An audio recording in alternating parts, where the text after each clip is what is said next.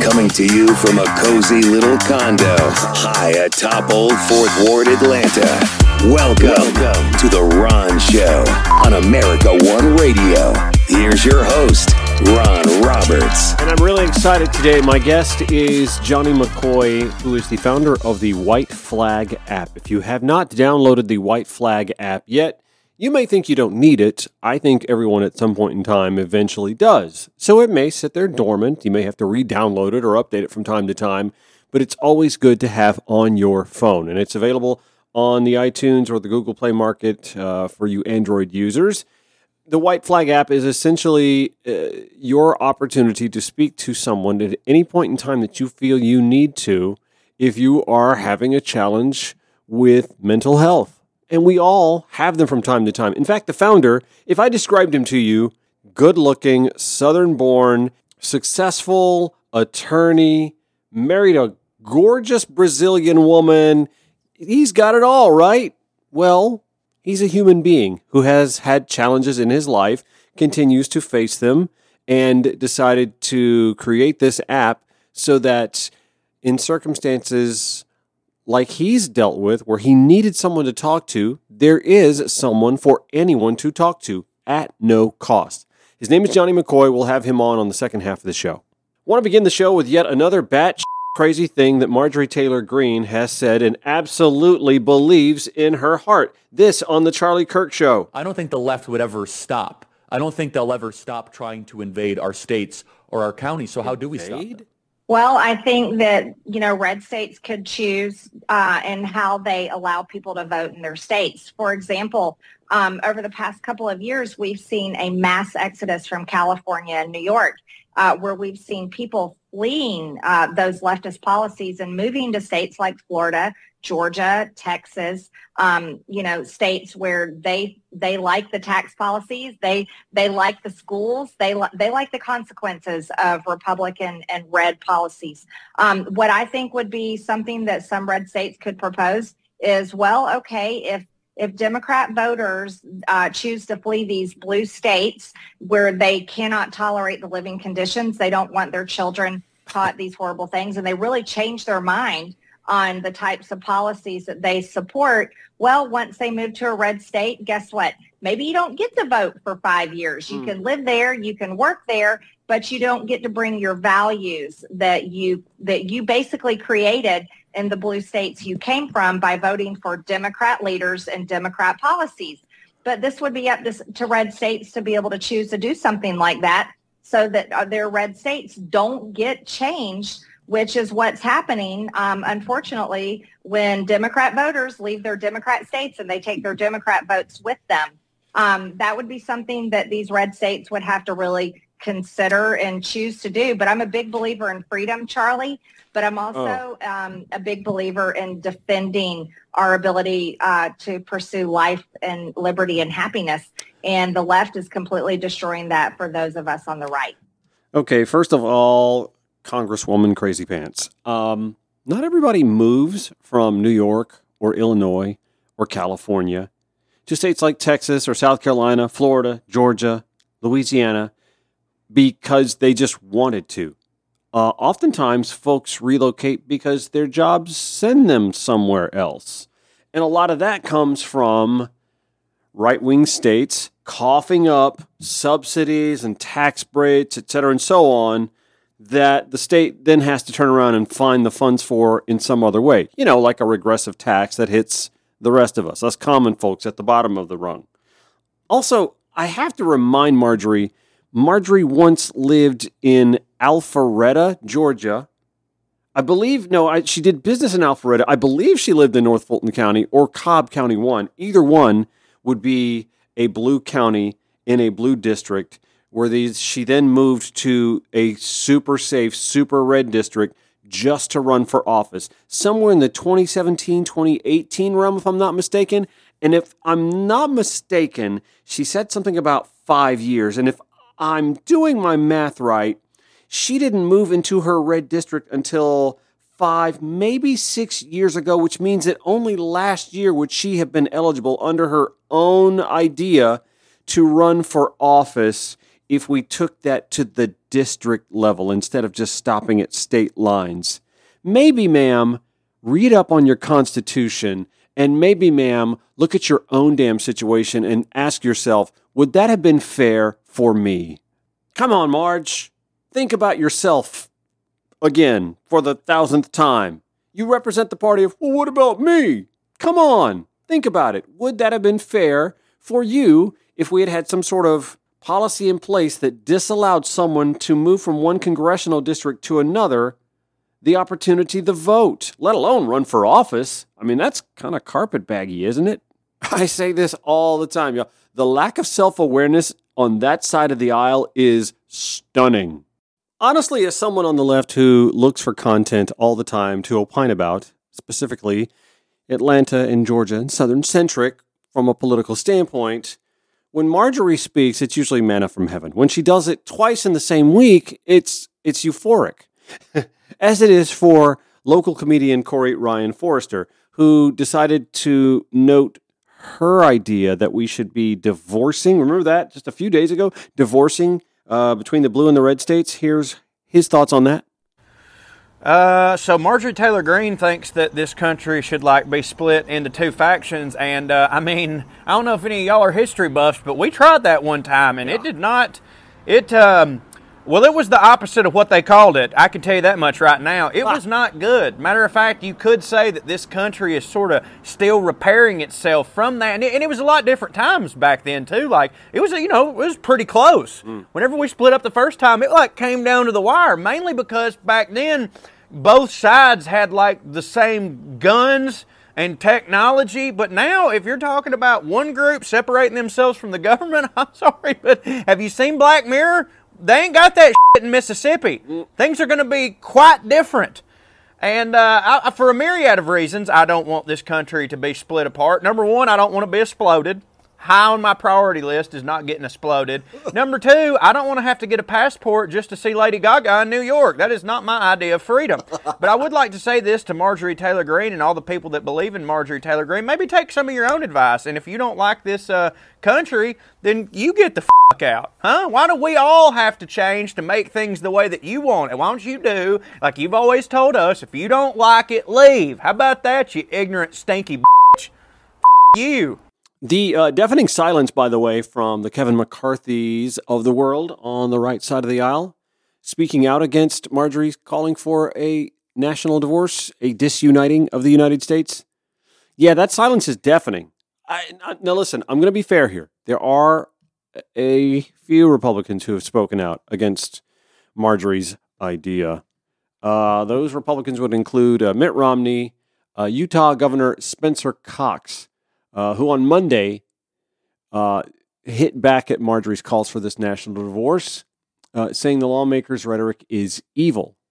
He said, This rhetoric is destructive and wrong and honestly evil. We don't need a divorce. We need marriage counseling, and we need elected leaders that don't profit by tearing us apart. We can disagree without hate. Healthy conflict was critical to our national founding and survival. He said that on Twitter. Oh, I should add that former GOP Congress folks, Liz Cheney and Adam Kinzinger, also spoke out against her rhetoric as well, but they're out of office. Also, they're anti Trumpers, so it's not all that surprising. Kevin McCarthy, Mitch McConnell, the dais is, is hot. The mic is hot. It's open. We're waiting. I've said it before. I will say it again. There's no chance in hell that a Democrat wins her congressional district as it is currently constituted. However, it is possible, and I am begging for this to happen. I'm begging for sane Republican leadership to find a candidate to field against Marjorie Taylor Greene, run against her in a primary, well funded, well staffed, grassroots, to run against her, to primary her out of existence. I've been to that district many times. My uh, ex in laws are all residents of that area been into many churches and festivals, a couple of weddings, birthday parties, you name it. I've been to a lot of things in that district. I've been in that district an awful lot. There are a ton of good people in that district. And she's not a good representation of you. She's not. So I'm imploring the GOP to find and fund and staff a candidate to take her out of office. She's embarrassing the party. She's obviously embarrassing the state. She embarrasses the country. She embarrasses the ideals that this country was founded on. I know several Republicans, none of whom are fans of hers. So it's pretty obvious that in this vacuum that exists in her district, without any pushback from her party, she continues to get away with what she continues to get away with. I'm begging Republicans in Northwest Georgia find a candidate, fund a candidate, staff that candidate, back that candidate, get rid of Marjorie Taylor Greene so we can get back to having substantive civil dialogue about issues that face this country. And then you can take one of Kevin McCarthy's problems off his plate. Is Biden dissing my dogs? I'll discuss next. More Ron Show on America One Radio next. I'm hoping you've heard me say this before. I am actually also a realtor with eXp Realty, and you can learn more about me and my business at rononthereal, R-E-A-L dot com, or you can call me if you have questions about buying or selling your house, just want to find out what your home's worth, 843-283-0078. Actually, you can get the home valuation done at rononthereal.com as well and see the latest listings. About to list a nice home down in McDonough in a 55 plus retirement community. Can't wait to tell you a little bit more about that. But what I do want to tell you about is this. Have you noticed, by the way, everybody's been grousing about interest rates rising? They've actually been going down, mortgage rates anyway, for the last few months. Hmm, interesting. Okay, so it's not like historic lows like it was in 2020 and 2021, but still, we are seeing a little bit of a backtrack in mortgage rates. And by the way, lenders are offering buy down programs that can get that mortgage rate down by one, two, often three percentage points so that you are buying back at the rates folks were buying at in 2021. I'd love to introduce you to some of those lenders, a lot of them good friends of mine. I can set you up, and then we can start looking for your new place. Give me a call at 843 283 0078 or hit me up, ron at rononthereal.com. Georgia MLS 396 720. And if you're looking to sell your home, well, I just told you interest rates are actually kind of crawling back a little bit. So there's a lot more interest in the housing market again. I get it. It's the holidays. You want folks not traipsing through your house and gawking at your Christmas presents. And that goofy uncle of yours is visiting from Vermont through the holidays to get away from the snow. That's fine. Don't have to list it right now, but it is time to start talking about listing your home if you're looking to do so in January or February, right before the spring market heats up. Give me a call, 843 283 0078, ron at rononthereal.com. Follow The Ron Show on Twitter at Ron Show ATL. The Ron Show on America One Radio. At the bottom of the hour and the second half of the show, my friend Jonny McCoy, founder of the White Flag app, joins us. White Flag is an app that download it on your phone now. Just go ahead and have it ready in case you ever need it. If you ever feel like you need to talk to somebody, having a little lull in the mental wellness department, the White Flag app can help you with that at no cost. We'll talk with him about that next segment here on The Ron Show. Like many of you, I get constantly frustrated when folks on the right like to make controversies of things that aren't controversial. The latest, and it's been covered in the AJC, for example, is the patiently awaiting an invite by the University of Georgia football team to the White House for a visit with President Joe Biden. So Warren Brinson uh, tweeted his uh, dismay that there has yet to be an invite to the White House. Tweeting, no invite to the White House is crazy, POTUS. That's uh, defensive lineman Warren Brinson posting to Twitter. Fox News, of course, picked up on it. Can I just tell you, first of all, that we, we just saw the president in Kiev in a visit that was in the planning stages, according to media reports, for more than a month. Can I also point out that, um, how do I say this in a delicate way? Donald Trump didn't have Alabama Crimson Tide there until April 10th of 2018. Okay? What is today's date? It's February 22nd. Why is this an issue? I, listen, I'm, I'm not mad at Warren Brinson.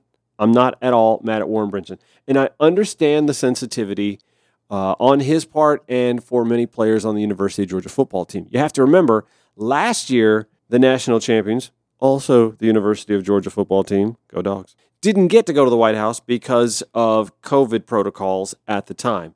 So since then, the Atlanta Braves have been to visit the White House. That's cool, right? The Golden State Warriors, who won the NBA championship last year, they've been to the White House, uh, I believe like a month ago or so. So I get it. George is wondering, where's our invite? Okay, I understand. That being said, from an historical standpoint, this is not super late. I mean, going back to 1996, President Bill Clinton had the University of Florida football team visiting him March 27th, 1997. It wouldn't be until August of 1999 that Bill Clinton was able to get the Tennessee Volunteers to come visit the White House for winning the national championship in 1998. It wasn't until March 2nd, 2000, that the Florida State Seminoles, who won the national championship in 1999, got to visit the same Bill Clinton. George W. Bush had the Oklahoma Sooners, the 2000 national champions, in to visit March 5th, 2001. It's only February 22nd, y'all. In fact, I can find very few moments in history where a national championship college football team visited the White House and a sitting president any sooner, to be honest. January 15th, 2019 is the one outlier to that. And famously, that's when Donald Trump greeted the Clemson Tigers with a huge spread of fast food. How thoughtful. Oh, one more headline I wanted to dive into. I, I, read a little bit about this a week or two ago, and I really didn't know who was behind it, but the AJC's reporting uh, from Mark Niesse and uh, Adrienne Murchison has uncovered uh, some names who are behind this effort to take control of elections from Fulton County, or I guess in broader terms, from the counties to municipalities if and when necessary. Uh, in today's Jolt in the AJC, uh, a handful of cities in Atlanta's northern suburbs are attempting to take over administration of local elections from Fulton County, according to the AJC's Mark Niesse and Adrienne Murchison. The effort started with an idea from a Milton committee that included city officials and two residents. One of those two residents, by the way, Mark Amick, one of the 16 Republicans who tried to award Georgia's Electoral College votes to Donald Trump in 2020. Uh, the other person is Lisa Cawley, who's president of the Fulton County Republican Women. Uh, Amick was named as a target of the Fulton County Special Grand Jury investigation into possible election interference. He was also among those subpoenaed by the special grand jury in the process. Hmm. Right off the bat, don't trust him, don't trust his motives. Sorry, not sorry. Also, let's point out that a bipartisan review panel came to the conclusion that the state shouldn't step in to take over Fulton County elections. According to WABE's reporting from last month, the state election board appointed the three person panel in August of 2021 when Republican lawmakers used a provision of a sweeping elections law passed earlier that year to request a review of Fulton County's handling of elections. The report obtained by the Associated Press was submitted on Friday to the board and the Secretary of State's office. That reporting done on January 12, 2023. The report says in previous years, Fulton County's elections have been plagued by disorganization and a lack of sense of urgency in resolving issues, but it also notes that the county showed improvement from 2020 to 2022, that old staff members have left, and, quote, new staff can bring new energy and renewed commitment. I've maintained all along, by the way, that Fulton County's problems are mostly due to state regulations and lack of resources to handle uh, such a large block of voters. And don't forget that SB 202 took away tools like uh, mobile voting buses and uses of venues like State Farm Arena, Mercedes Benz Stadium for large scale voting operations. And that despite that, Fulton County made gains in efficiency from 2020 to 2022. Hats off to them. Yeah, no, forgive me if I don't trust the folks in North Fulton County to handle this at the local level. And I certainly question their motives, especially the fake elector guy. All right, I try to make it no secret that uh, having lost my mother 12 years ago, having lost uh, the job that I thought was the pinnacle of my radio broadcasting career about three years ago, going through a divorce 16 months ago, has caused some tremendous mental health challenges for me. I have reached out, talked to therapists for the last 14 months or so. I'm going to talk with my good friend Jonny McCoy, who launched the White Flag app for those who may not have the means to talk to a therapist or just need to talk to somebody right away and can't wait for an appointment. We'll learn about his mental health journey and learn how he arrived at realizing the White Flag app was needed. More Ron Show on America One Radio after this. This is The Ron Show on America One Radio. So every once in a while, I get to catch up with old friends and see what's up in their world. And I've been wanting to catch up with this guy for a minute. His name is Jonny McCoy. And uh, Jonny joins me to discuss the White Flag app, which, by the way, I've downloaded. It's on my phone. I've yet to use it, though. I'm not going to lie, Jonny, only because uh, I, I don't know. I guess I've been in a good headspace lately, and I talk to a therapist routinely but I like knowing that it's there. So, without further ado, Jonny McCoy, tell us about the White Flag app and how you came to realize the need for it. Yeah, no, I appreciate it, Ron. It's good to talk to you again. You know, uh, we're social media buddies in that we keep up with each other mm-hmm. through uh, social media and your podcast. And, you know, we just started our podcast on the White Flag app. Oh, cool. Um, it's called White Flag Warriors. Um, and in the first three episodes have been my story which I'll kind of um, you know do a little succinct story here for you to kind of uh, let your your listeners understand how, how the White Flag app came to be. Um, but you can hear the full story on the White Flag Warriors uh, on any podcast okay. uh, channels. But basically, man, I'm you know I'm just like a typical person. You know, I was born into a family of uh, mentally ill parents who did not and still to this moment don't um, consider themselves mentally ill. My father witnessed uh, his grandfather um, take his own life hmm. uh, mm. in disdain in front of him uh, when he was a little boy. Uh, he was 12 years old and was going over to visit my grandfather who was living alone, just got through a divorce, and uh, he discovered him in his bed with a note in his hand. And the saddest part was the whole thing that not only did my grandfather know that my dad was coming, um, so he, you know, he knew he was going to find him, but um, my dad uh, was was sworn to secrecy, told never to talk about it. Mm. You know, they called it a heart attack at the funeral, and yeah. so he never had any treatment. His, you know, I'm sure that there was some more things that happened to him growing up. And then my mom was molested as a child, mm. lost her father early. Um, and you know the mom was kind of absent and seven brothers and sisters big catholic family. Then they meet in the 70s at disney you know kind of working their way up in the service industry. And uh, they got married and had three little boys. And when you don't try to fix your own issues what you don't transform you transmit and then transmitted all that stuff through mm. their veins through their bodies through their minds into us. Mm and I was born with generalized anxiety disorder and uh, panic disorder and some of these other issues. They just called me their worrier, you know, like oh, this is our nervous son. Um, but in reality, I, you know, I had some very serious mental health issues growing up, and then one day my dad hit my mom in the face with a bottle, and watching my father be arrested and my mom, you know, being mangled in the face, you know, it really did something to me, and and most importantly um, you know, it made me uh, it made me realize that um, you know I was a little bit worse off than we thought. The problem was my family they never um, they never got me any treatment for it because mm-hmm. they didn't know anything better, and so I just kind of went on with life.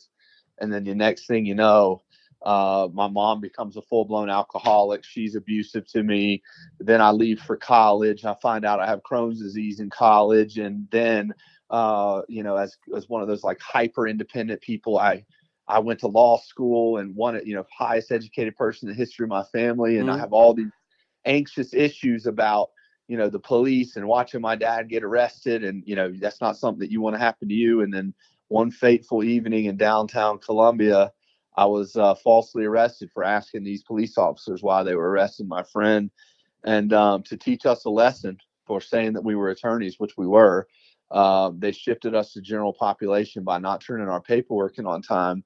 And um, during that elongated stay, I witnessed somebody take their own life. So I witnessed a suicide as well while mm. I was in jail. And I can't tell you, man, like most people will tell you, when you have panic issues, getting away, moving out of that area, wherever you are, going outside, breathing, just removing yourself from the from the trauma, from the danger, is what you need. And for, for me, I was locked in a jail cell. The yeah. guy was like right there in front of me for hours on end. It was a crime scene. And turns out that the officers lied on their incident report to justify my arrest. Became like this, like you know, this my word versus theirs. I found a mm-hmm. hidden, yeah, I found a hidden surveillance video. Video went viral before viral was happening. Lawsuit, make you know, it reaches the headlines, and the next thing you know, I'm in a battle versus the city of Columbia uh, over whether or not I was right or they were right, and um, it went on for four years, and it was bad. It was nasty. I ended up winning three hundred thousand dollars the day before the trial started. The day they said that they didn't do anything, that the, the day they said they they did something wrong was the day they slid the check across the table. Yeah. So I I witnessed, you know, horrific from uh from a personal standpoint, not from like reading it in a book hmm what people go through, what defendants go through, what plaintiffs go through. And so I took every dollar of that money. I was working insurance defense at the time, but I took all that money and I put it into my own law firm. Right. And um, so I started doing criminal law and civil rights law. And, you know, I was hammering them in the courtroom because I, you know, I had the ability and the necessity to call people out when they were lying. hmm And in the South, it's just not something you see in the courtroom, man No. you'll see, you know, attorneys and they'll be like, well, I got to work with this guy. You know, I got I have thousands of cases with him. I'm not going to call him out on this. And I did. hmm And at first there was a lot of pushback. I got a lot of threats. I was told, you know, this isn't, this isn't a, a, an area that you need to be practicing law in one of the most conservative areas in the most conservative state in the union. And then eventually after I, you know, kept winning over and over again, eventually the word just got out. All right, don't lie or this guy's going to call you out on it, you know? And so, Heaven forbid. um, in our yeah, justice yeah. system. Right.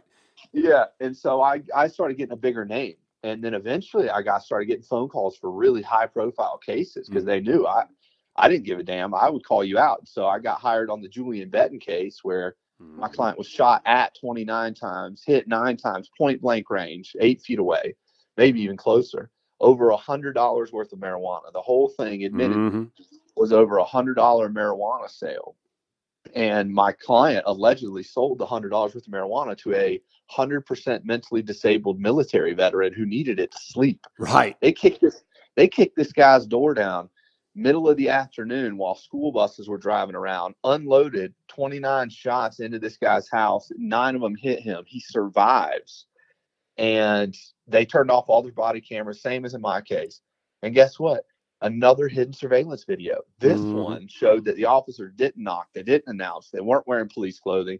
So, long story short, we end up settling that case for a state record $11.2 million in 2020. And this was right before George Floyd.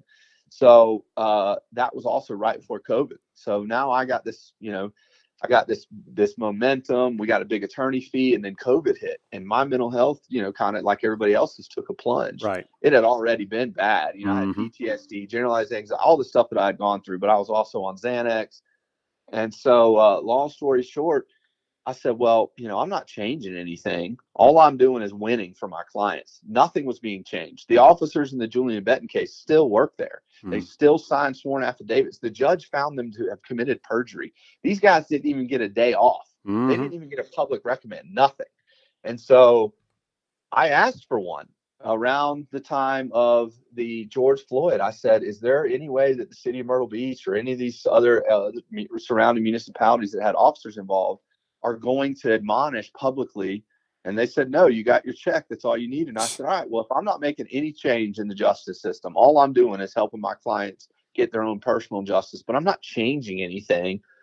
I need to do something that has more of an effect on the world. And so, um, from my own issues, my own suicide attempt in 2018, my own struggle with finding somebody to talk to, I realized that there wasn't anything out there. And so I created a way for you to instantly and anonymously connect with somebody else who's going through the same things as you. Yeah. That's all a white flag is.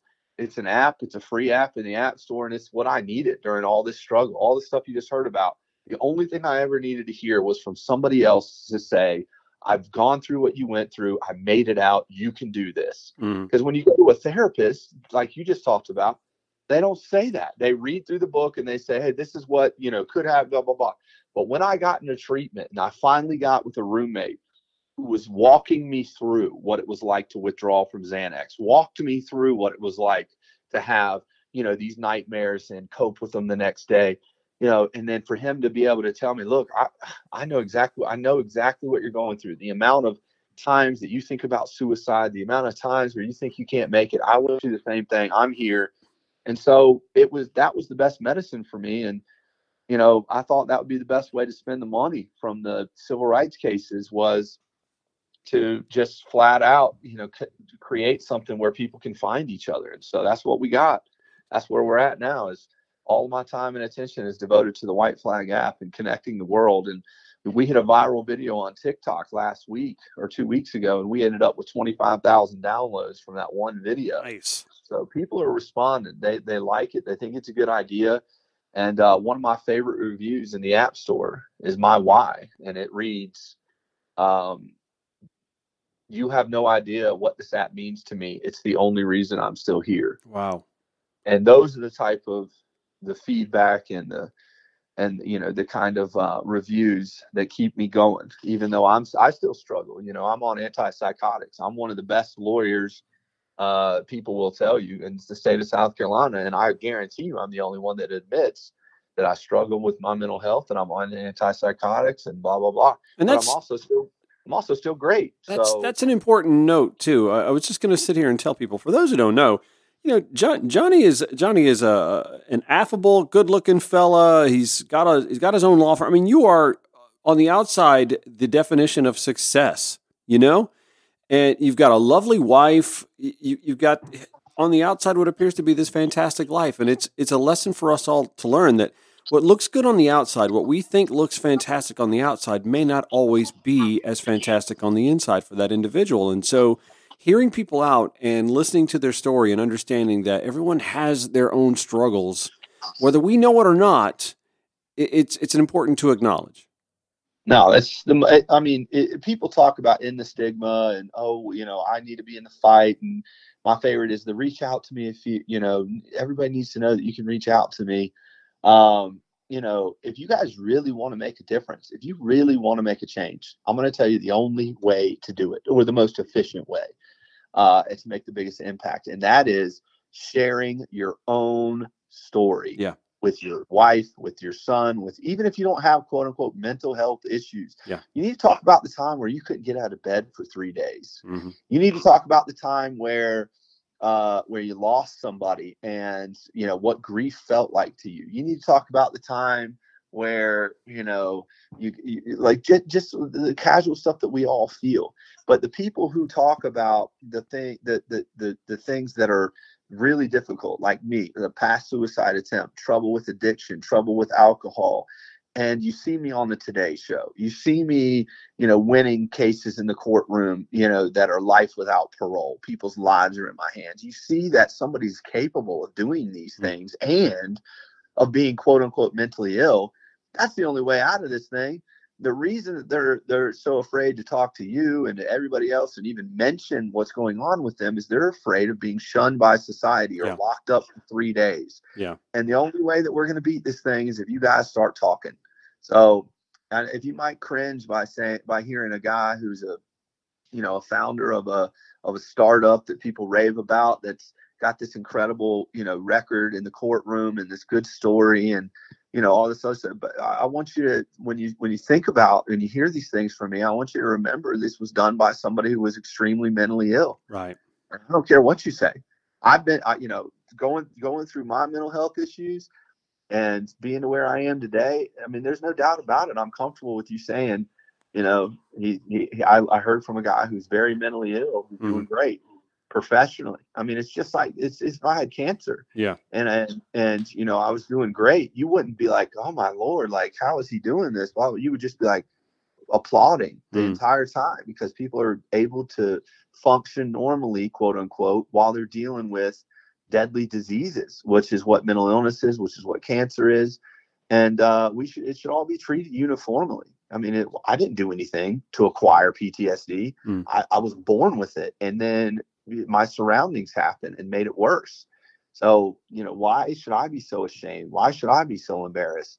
The people who hurt me damn sure aren't embarrassed. They're, you know, they could care less. Such a powerful testimony to hear this from a guy who, on the surface, you would look at him and think, this guy's got it all put together. He has lived a charmed life. And yet, we're learning so much about Jonny that the surface wouldn't tell you. Back in 2010, by the way, Jonny was named South Carolina's Bachelor of the Year in a Cosmopolitan magazine feature that gave us the 50 most eligible bachelors, one per each state. We'll talk more with Jonny, learn more about the White Flag app after the break. More Ron Show on America One Radio after this. Listen, it's no secret that the housing market is in fluctuation right now. We went through an intense seller's market for a little more than 18 months, not just in metro Atlanta, but throughout the United States and the state of Georgia, obviously. So now things are cooling off a little bit. Interest rates are going up. Buyers are a little more tentative. What does that mean for you if you are looking to still kind of cash in on the equity you've grown over the last few years and potentially selling your home? Well, it means that you have to hire a savvy, smart realtor, someone who knows the negotiating game and how to market your home professionally. Guess what? That's me. That's right. Not only am I the Ron Show host, but I'm also a realtor with eXp Realty. Anyone with a few hundred dollars and a few weeks to get a license can list your home. It takes someone with decades of marketing experience to market your home and get it sold at top dollar. Call me. Let's discuss your options. 843-283-0078 or log on at rononthereal.com. My email address, ron at rononthereal.com. Georgia MLS 396720. This is The Ron Show on America One Radio. So we're on with my good friend Jonny McCoy, founder of the White Flag app. Download it now on your iTunes, Apple, or Android devices in the uh, Google Play Store as well. White Flag app is there for you anytime you need it, 24 7, 365. If you're having a, a dip in your mental wellness and just need to talk to somebody, there is somebody who can talk to you who likely knows a lot about what you're going through. And how that comes about is by you, when you download the app and then signing up, you answer a few questions, and then boom, you're set up for when you need to call on it. The best part, it doesn't cost you a thing. There's no copay, no deductible, nothing, nothing insurance. It's absolutely free for you to do so. So crucial. In fact, in a country where uh, medical bills uh, lead to bankruptcies, and that uh, in and of itself causes its own mental struggles. Uh, yeah, uh, you know this this is something that anyone who needs it can obtain it, and there's no cost involved for it, and that's something that I find particularly pleasing and want to shout from the top of mountains and rooftops. Download this app. Log in, sign yourself up, answer a few questions, and you're set if and when you ever need it. And you never have to worry about the cost. The cost is what keeps people from going to seek preventative medical care and preventative mental health care as well. Yeah, no, you're right on the money. And, you know, uh, it's not, it, I mean, you said it perfectly because it is, it's 24 seven. There are very, very little hurdles for you to have to get out, get on the app and begin talking with somebody. And after all of the stuff that I've been through, all the treatments, all the options, talking has been the, the most beneficial thing to me. Mm-hmm. It doesn't matter if you're talking to a therapist, a psychiatrist, a physician, or somebody else who's been through it. That's called peer support. Yeah. What matters is that you start your journey and you just start, you know, having these conversations. And on White Flag, you don't have to jump straight in and say, I'm struggling with this, this, and this. You can go talk to somebody else who's saying I'm struggling with this, this, and this, and you can just be there to support them, learning about their issues while you in turn learn about your own yourself until you're ready to start talking about your stuff more intimately. But the truth is, you know, men, people who are struggling with mental illness are incredibly lonely. Mm. I mean, most people are just lonely in general, right. but people with mental illness are incredibly lonely. 24 hours a day, you can anonymously get on white flag and have a real conversation with a real person who needs it who needs to hear from you who needs to know that there's empathy in other people out there. You don't just have to be related to them you don't have to be paid. You don't have to be trained. It's true. It's within us. It, and and it's what makes us a, separate from the rest of the species on this planet is that we we do things for each other without anything expected in return and it feels great. It helps us but that's not why we do it. There's some sort of internal longing to be there for each other. And that white flag provides you the space to do that. So if you're out there and you want to know how I can get in the fight, you want to know how I can, you know, uh, help com- truly combat the crisis, white flags on the front line. Just sign on. You don't got to put your real name in there, just an anonymous username. You don't have to put your address or anything crazy like that and you can immediately begin, you know, combating the crisis by being there for somebody else. Let me ask you this, Jonny. Though, uh, you know, if I have, uh, you know, some big pocketed donor who wants to say, you know, I really want to get behind this. I'd like to, I'd like to, to support it in some kind of way. Is, is, is, is that, does that avenue exist, or is there any way that you know Yeah. folks can? Yeah. So the best thing for you to do if you want to, you know, be on be along the journey along the way is to follow our social media for um, you know, for different ways where you can participate, whether we're going to end up doing crowdfunding here soon Okay. or, you know, whether we announce a fundraise or whatnot. Uh, but yeah, no, that's a great question. I appreciate it. The best way to do that is to just kind of follow us on our social media for updates. Okay. All right. And how do? Uh, what, what's your? Give, give us your social media handles for those who don't. Yeah, yeah. So we're everywhere at White Flag App, Okay. APP. Uh, you know, we um we're on TikTok, we're on Instagram, we post daily on every channel, Facebook, Twitter, we're even on LinkedIn because people are in those places and it's people that are struggling with mental illness and need this. So we go where everybody is. Uh, so yeah, follow us along at White Flag App. Um, our podcast is on Apple Podcast, Spotify. It's you know it's a a a, um, a, a more uh, more involved conversation about my mental health, Mhm. about our users' mental health, some of our team members. We're going to talk about ketamine on there. We're going to talk about mushrooms, all things that I tried during my journey. So follow along with White Flag Warriors podcast as well. That's good stuff, man. Well, listen, Jonny, uh, it's good to catch up with you. Uh, I'm sorry we haven't done this a whole lot sooner. Uh, I love you, brother, and uh, I wish you all the best. man.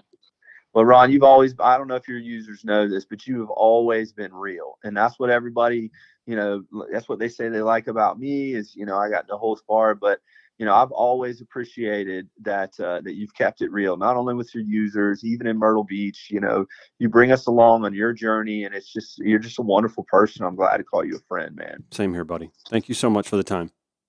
Absolutely. Of course. All right, a little bit against the clock here, but I got a little time for on this day in Black history. Dr. Julius Erving, born on this day in 1950. Dr. J was born in Roosevelt, New York, won three championships, four MVP awards, three scoring titles while playing with the ABA's Virginia Squires and New York Nets and the NBA's Philadelphia 76ers. He is, to date, the fifth highest score in professional basketball history with 30,026 points when you combine his ABA and NBA statistics. The first Grammy Award for the Best Rap Song, 1989. DJ Jazzy Jeff and the Fresh Prince win the first Grammy Award in this category for the hit single, Parents Just Don't Understand. Ah, I remember that song. All right, we'll put a close on the show with that for the day. Back tomorrow, 5 to 6 p.m. You hear it first on the America One Radio app at AmericaOneRadio.com. And then The Ron Show is on all the major podcast platforms. Whichever your preferred platform is, you can find the link at ronshowatl.com. Please tell your friends about us, and then they can follow us along on uh, Twitter at RonShowATL, Instagram, Facebook. Follow links as well. You can find it all at RonShowATL.com. Have a great one.